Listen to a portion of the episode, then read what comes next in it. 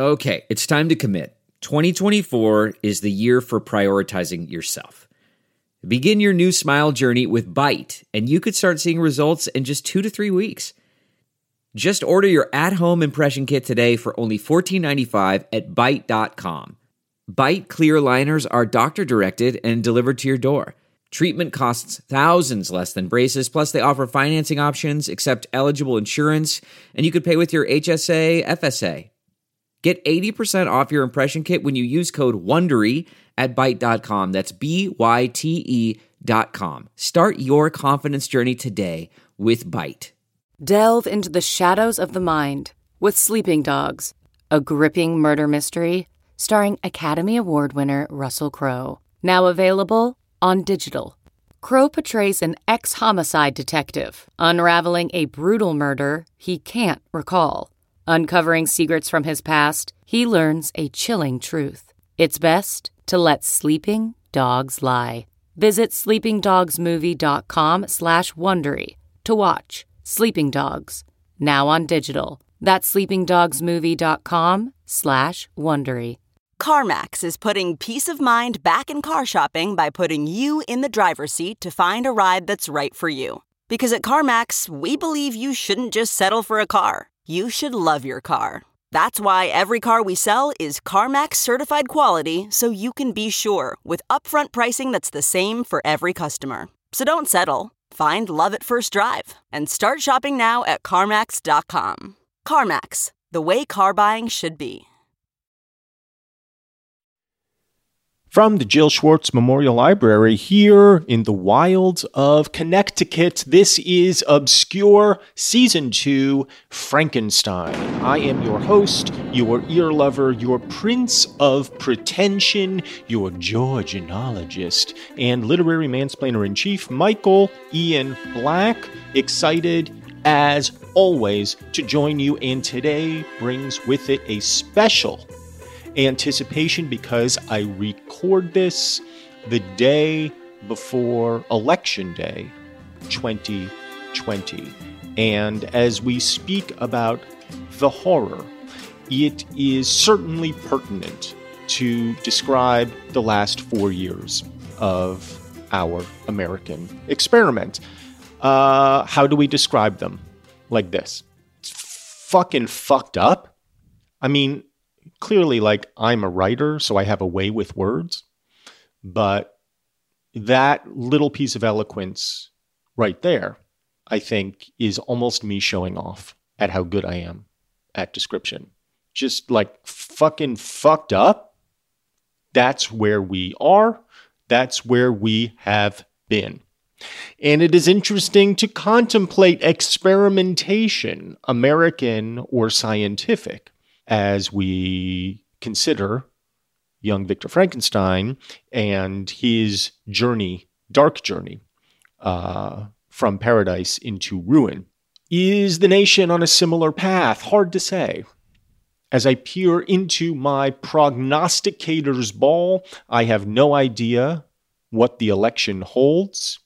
As you are listening to this, if you're listening to it when it is posted, you will have a much better idea of what is happening. The outlook right now is cloudy and perhaps a bit grim, not necessarily because the results will be bad, although that's certainly a possibility, but because we don't know yet how it is going to play out in the nation writ large, regardless of the electoral tallies. Will it just be ultimately another quiet election? Or will there be something more sinister afoot? We don't know yet. You know, because as you are listening to this, it is probably two weeks after the day that I am recording it. But I don't know. And I'm jealous of you because you know shit I don't know. And that is annoying because I am the mansplainer in chief. And yet, you, future people, you know so much more than I do. And I can't help but express annoyance and frustration with you. Do I blame you? Yes. So let us put our concerns uh, aside for a moment. At least I will put my concerns aside. Your concerns two weeks from now are probably a bit different. So uh, I will put my own concerns aside. It is great to be back here in the wilds of Connecticut after my sojourn to the West Coast. I had a good time. It, living in the Hyatt for two weeks was a lot like being on a cruise. When I wasn't working, there was almost nothing to do, and I couldn't leave. At least I wasn't allowed to leave. I did leave a couple times. I went to Target to buy pita chips and Pop Tarts. Look, who cares? Who cares what junk food I was filling my fat face with? The fact is, I left the bubble, and that was against the rules, but I did it. But like on a cruise, like you're just on this, you're just in this bubble, you're just on this little floating environment where you can't really get off. And I mean, believe me, I got off, but you, you can't leave. And so when I wasn't working, there was really nothing to do because most of my friends who were working on the show, they were working. And so I just had days of restful Twitter scrolling and napping and online poker playing. And my days became structured around the meals, whatever the meals the Hyatt was serving that day were. Um, highlights of the meals they had some pretty good enchiladas and some pretty good tomato soup. All right, enough about my stay in California. As I said, the entire network got canceled while I was out there, which was a first for me. I've certainly been on shows that got canceled, but it's rare. It's a rare occurrence when your network itself is canceled. But speaking as somebody who has been frequently canceled online, it wasn't so bad, you know? The first time you get canceled, oh, that's that's bad. The second time you're like, yeah, it's not so bad. The third time you're like, whatever. Chapter three.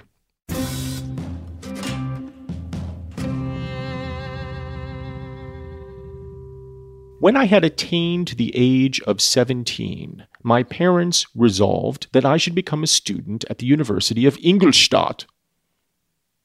I mean, how are you not going to say Ingolstadt like that? Of course you're going to. So that's what I did. Um, and I mentioned this last time, but I'm also tracking the parallels a little bit between young Victor Frankenstein and poor, pathetic Jude Fawley, who you know, they, they, they have been on a similar path of a, a, thirst for knowledge to this point. But of course, here their paths must diverge because Jude never could get into university, Ingolstadt or otherwise. I had hitherto attended the schools of Geneva, but my father thought, oh, there, uh, there's a footnote at Ingolstadt, and I almost missed it, and um, I'm not even that interested, but it gives me more opportunities to say Ingolstadt.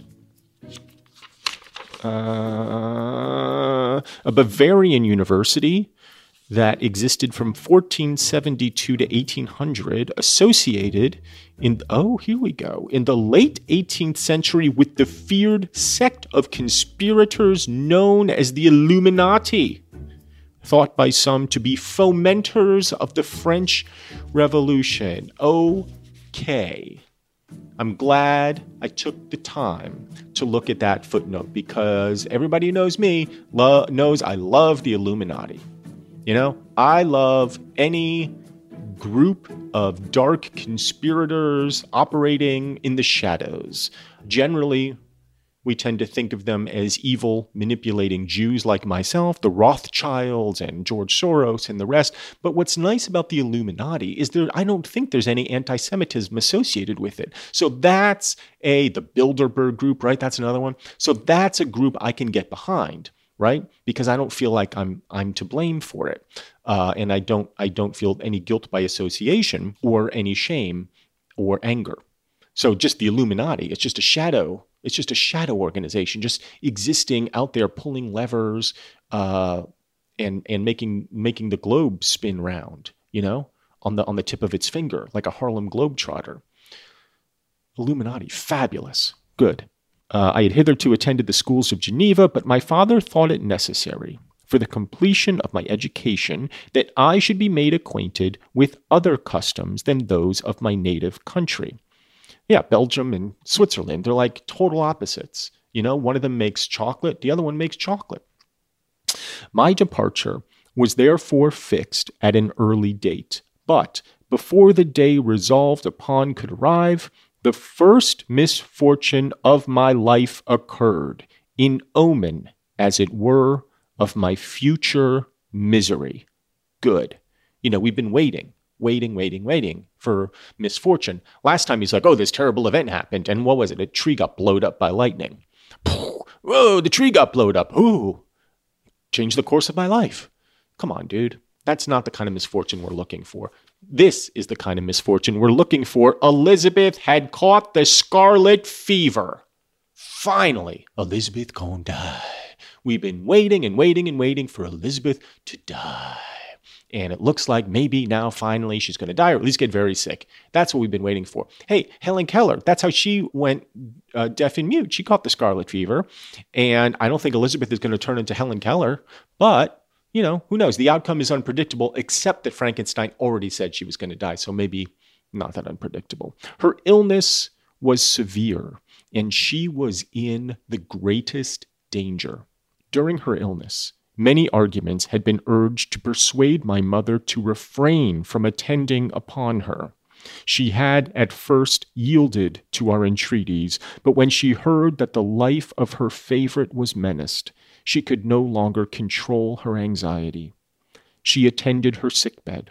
Her watchful attentions triumphed over the malignity of the distemper. Elizabeth was saved. Boo! Boo! But the consequences of this imprudence were fatal to her preserver. Yay! Yay! Mama gonna die! Mama gonna die! Look, I'm not rooting for anybody's death in real life, but in the book, yeah. Yeah. Because it keeps things moving along. You know, people drop in here and there. It's exciting. We like it when people die in books. You know, it's fun. On the third day, my mother sickened. Her fever was accompanied by the most alarming symptoms, and the looks of her medical attendants prognosticated the worst event. On her deathbed, the fortitude and benignity well, I guess we would. So you you know you say benign, but how do you say benignity? Do you say benignity? I kind of like benignity better because it sounds like dignity, and I've never seen the word in print before, and I'm not going to look it up. I am going to look it up. God damn it! Let me go to my research machine. I hate this. I hate that I have to look things up when I should know. I mean, not that I should know them, but I don't like to stop what I'm doing.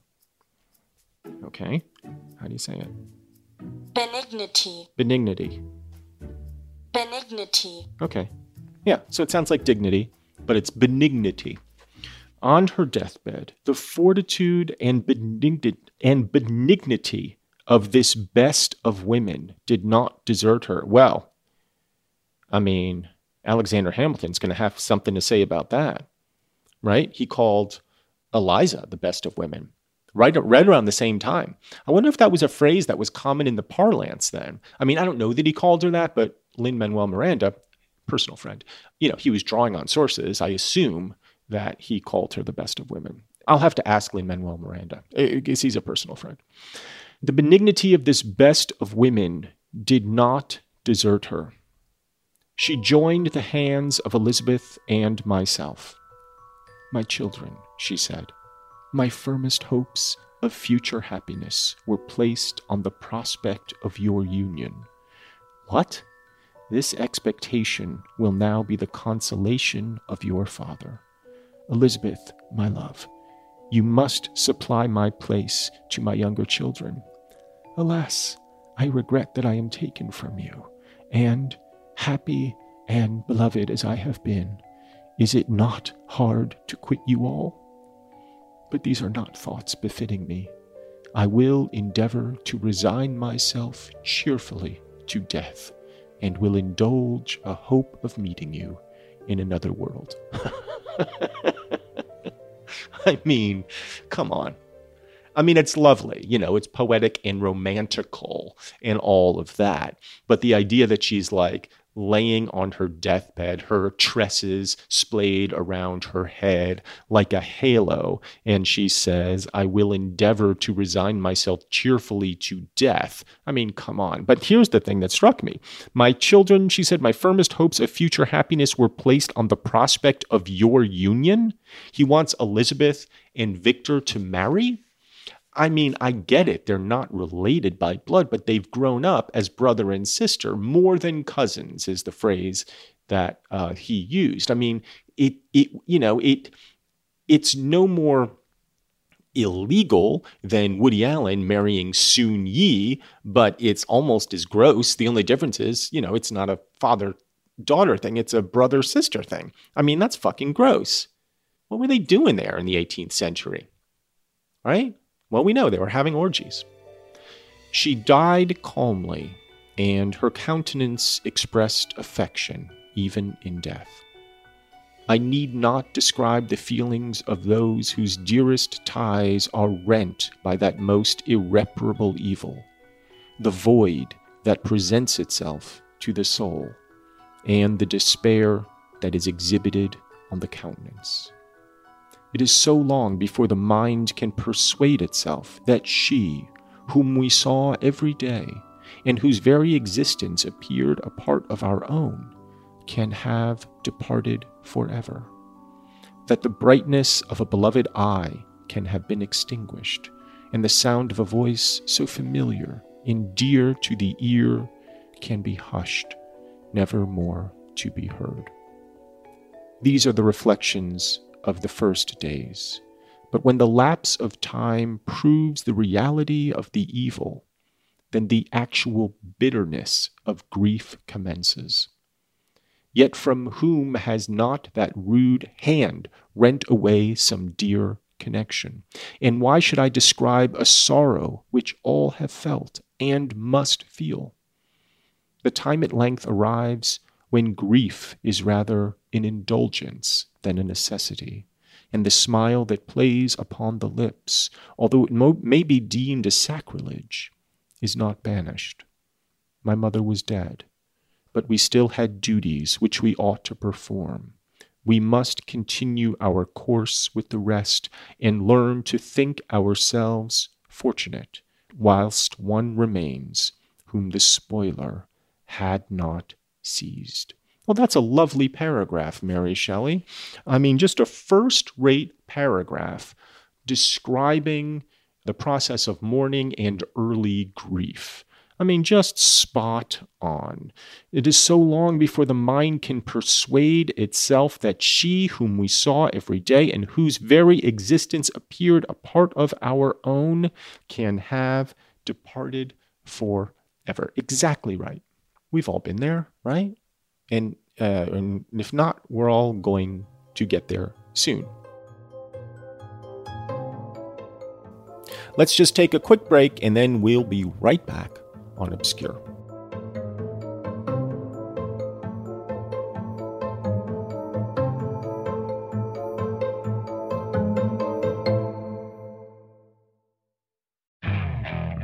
Okay, picture this. It's Friday afternoon when a thought hits you. I can spend another weekend doing the same old whatever, or I can hop into my all new Hyundai Santa Fe and hit the road. With available HTRAC, all-wheel drive and three-row seating, my whole family can head deep into the wild. Conquer the weekend in the all-new Hyundai Santa Fe. Visit HyundaiUSA.com or call 562 for more details. Hyundai, there's joy in every journey. Okay, picture this. It's Friday afternoon when a thought hits you. I can spend another weekend doing the same old whatever, or I can hop into my all-new Hyundai Santa Fe and hit the road. With available HTRAC, all-wheel drive and three-row seating, my whole family can head deep into the wild. Conquer the weekend in the all-new Hyundai Santa Fe. Visit HyundaiUSA.com or call 562 for more details. Hyundai, there's joy in every journey.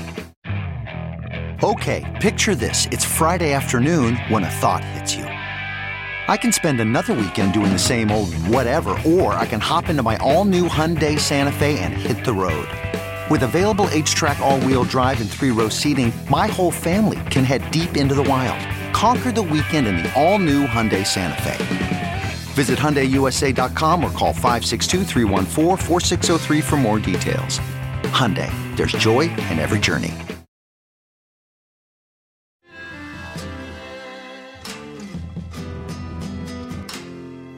Okay, back to the book.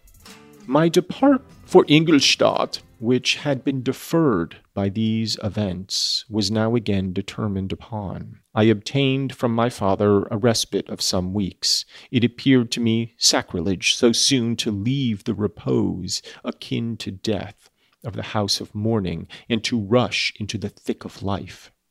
I was new to sorrow, but it did not the less alarm me. I was unwilling to quit the sight of those that remained to me and above all, I desired to see my sweet Elizabeth in some degree consoled. Well, sure, but now, you know, the term sweet Elizabeth takes on a different meaning, doesn't it? I mean, did she really mean that m- my firmest hopes of future happiness were placed on the prospect of your union? It's just weird. It's like she bought him a child bride right? She took this angelical little girl from the family and was like, yeah, that be, she'd be good for my son. I mean, it's just weird. It's just weird. You know, we've been talking about uh, slightly mentioning Jude Fawley, but it is also worth noting the similarities between Elizabeth Frankenstein and Sue Bridehead, also an ethereal creature upon whom the light always shines, etc., etc., etc. These heroines of this century seem to share this. You know, the mother, too. They're these ethereal beings just kind of billowing in the wind. And it's, you know, it's sweet, it's sentimental, it's romantic, it's endearing, but it doesn't feel true. You know, it feels like a sketch. Sue, Bridehead, was revealed to be far more complex, I think, than, at least to this point, Elizabeth Frankenstein has been drawn. I mean, Sue had layers. She was complicated. She was a silk sheet, but wrinkled. Elizabeth seems to have no such wrinkles at this point. She indeed veiled her grief and strove to act the comforter to us all. She looked steadily on life and assumed its duties with courage and zeal. She devoted herself to those whom she had been taught to call her uncle and cousins. Never was she so enchanting as at this time, when she recalled the sunshine of her smiles and spent them upon us. She forgot even her own regret in her endeavors to make us forget. The day of my departure at length arrived. Clerval spent the last evening with us. He had endeavored to persuade his father to permit him to accompany me and to become my fellow student, but in vain. His father was a narrow minded trader and saw idleness and ruin in the aspirations and ambition of his son. Henry deeply felt the misfortune of being debarred from a liberal education. He said little, but when he spoke, I read in his kindling eye and in his animated glance a restrained but firm resolve not to be chained to the miserable details of commerce. We sat late we could not tear ourselves away from each other, nor persuade ourselves to say the word farewell. It was sad, and we retired under the pretense of seeking repose, each fancying that the other was deceived. But when at morning's dawn I descended to the carriage which was, which was to convey me away, they were all there, my father again to bless me, Clerval to press my hand once more, my Elizabeth to renew her entreaties that I would write often, and to bestow the last feminine attentions on her playmate and friend. I threw myself into the chaise that was to convey me chaise, chaise, I don't know, chaise long. I'm going to say chaise, that was to convey me away and indulged in the most melancholy reflections. I, who had ever been surrounded by amiable companions, continually engaged in endeavoring to bestow mutual pleasure, I was now alone. In the university, whither I was going, I must form my own friends and be my own protector. My life had hitherto been remarkably secluded and domestic, and this had given me invincible repugnance to new countenances. I loved my brothers, Elizabeth and Clerval. These were old familiar faces. Footnote, because that's in quotes. Uh, old familiar faces, like maybe it's the refrain of a song. These old familiar faces that I once knew when Clerval and Elizabeth were my friends few. And so I go to university, so sad to leave old Geneva.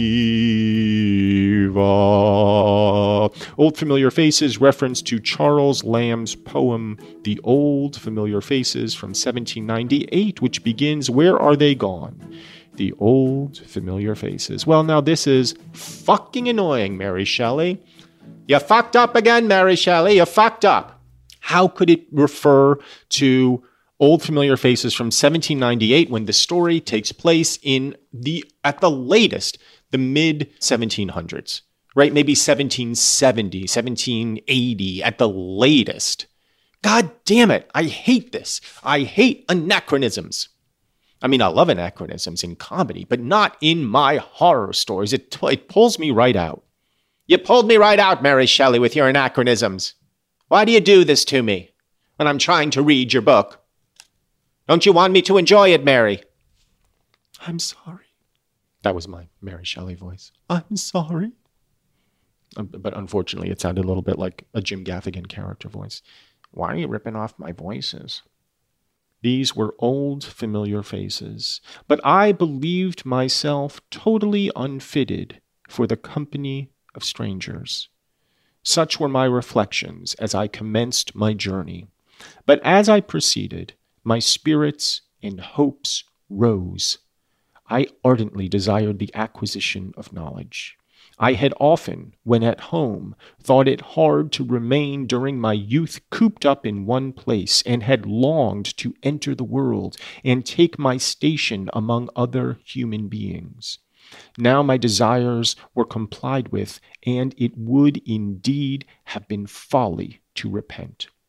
I had sufficient leisure for these and many other reflections during my journey to Ingolstadt, which was long and fatiguing.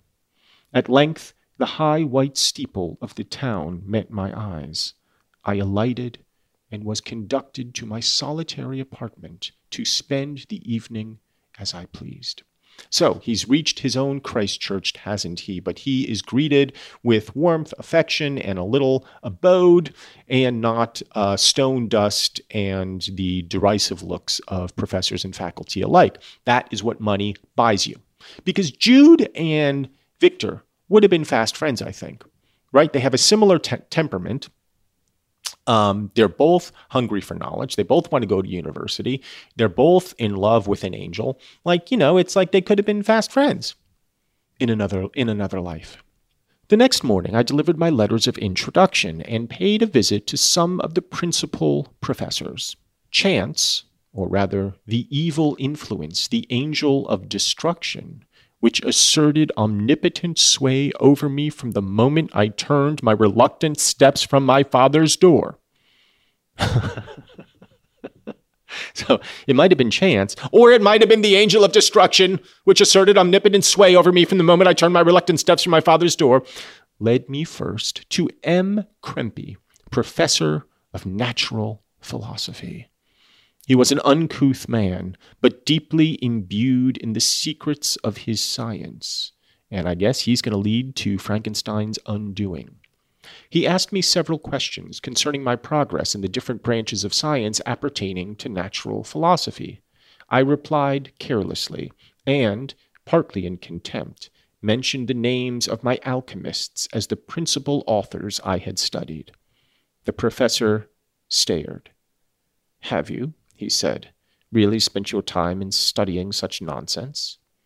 I replied in the affirmative. Every minute, continued Mr. Krempe with warmth, every instant that you have wasted on these books is utterly and entirely lost.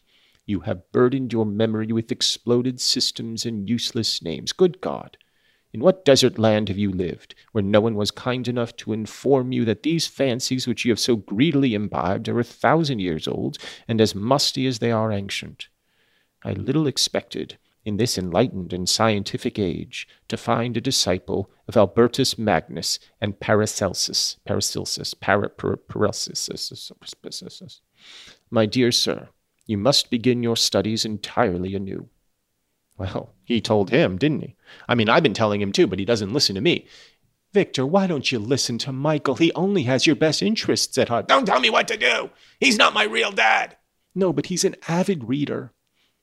So saying, he stepped aside and wrote down a list of several books treating of natural philosophy which he desired me to procure, and dismissed me after mentioning that in the beginning of the following week he int- intended to commence a course of lectures upon natural philosophy in its general relations, and that M. Waldman, a fellow professor, would lecture upon chemistry the alternate days that he omitted. I returned home not disappointed, for I have said that I had long considered those authors useless whom the professor reprobated. But I returned not at all the more inclined to recur to these studies in any shape. M. Krempe was a squat little man, with a gruff voice and a repulsive countenance. The teacher, therefore, did not prepossess me in favor of his pursuits.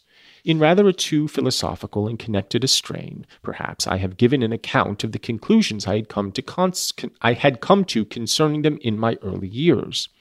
As a child, I had not been content with the results promised by the modern professors of natural science, with a confusion of ideas only to be accounted for by my extreme youth and my want of a guide on such matters, I had retrod the steps of knowledge along the paths of time, and exchanged the discoveries of recent inquirers for the dreams of forgotten alchemists. Besides, I had a contempt for the uses of modern natural philosophy. It was very different when the masters of the science sought immortality and power. Such views, although futile, were grand. But now the scene was changed. The ambition of the inquirer seemed to limit itself to the annihilation of those visions on which my interest in science was chiefly founded. I was required to exchange chimeras of boundless grandeur for realities of little worth. Well, I guess I'll stop at that paragraph, but you know, we're seeing again this this thing that I don't really like in literature or in films or whatever in the arts where you know he rejects the professor who he basically agrees with by the way in the in the broad in the macro. But he rejects him because of his manner but also his appearance. And in Shelley and in Hardy and in all kinds of books we see that somebody's character is reflected in their countenance. I don't love it you know, it's not. It's just not that interesting to me um, because it it requires the body to be metaphor, and you know, Susan Sontag put that baby to bed.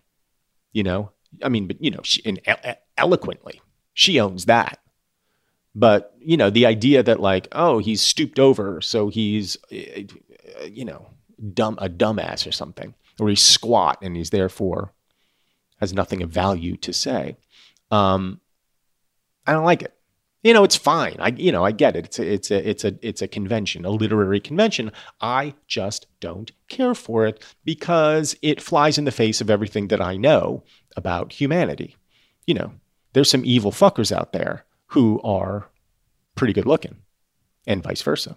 In fact, in my experience, uh, the better looking you are, maybe the more prone to misdeeds you become because you've seen the world open its arms to you and you come to expect that uh, it will always do so.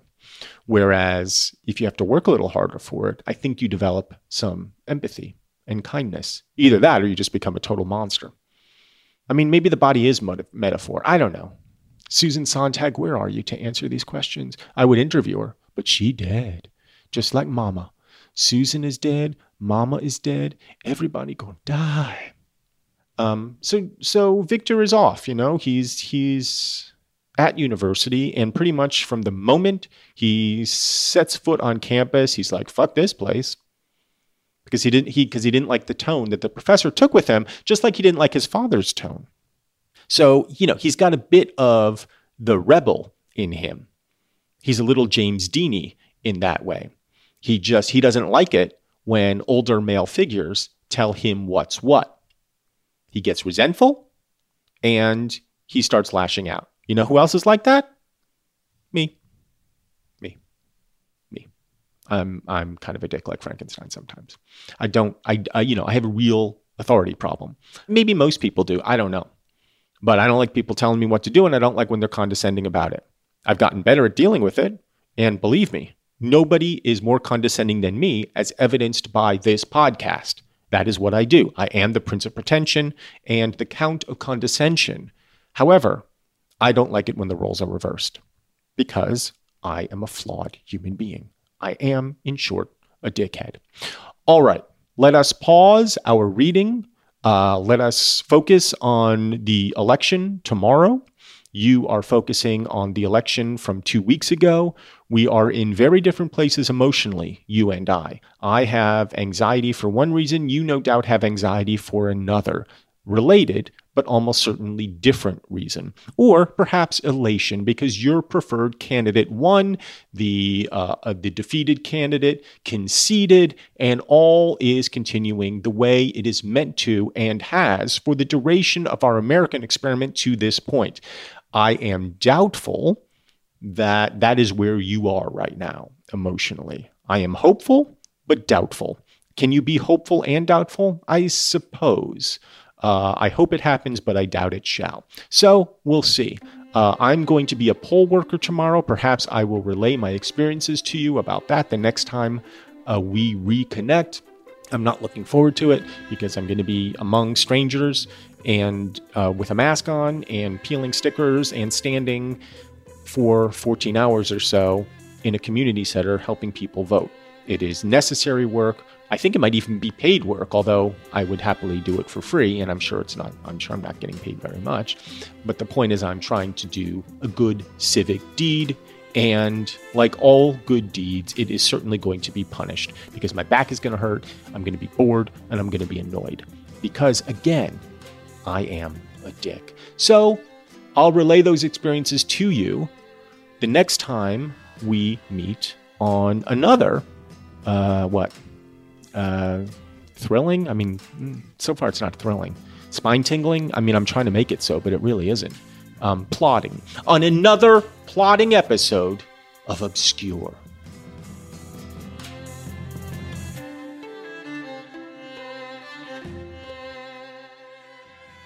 Obscure Season 2 Frankenstein is produced by Robin Lynn, Jennifer Brennan, Mary Shimkin, and myself here in the wilds of Connecticut where I record and elsewhere.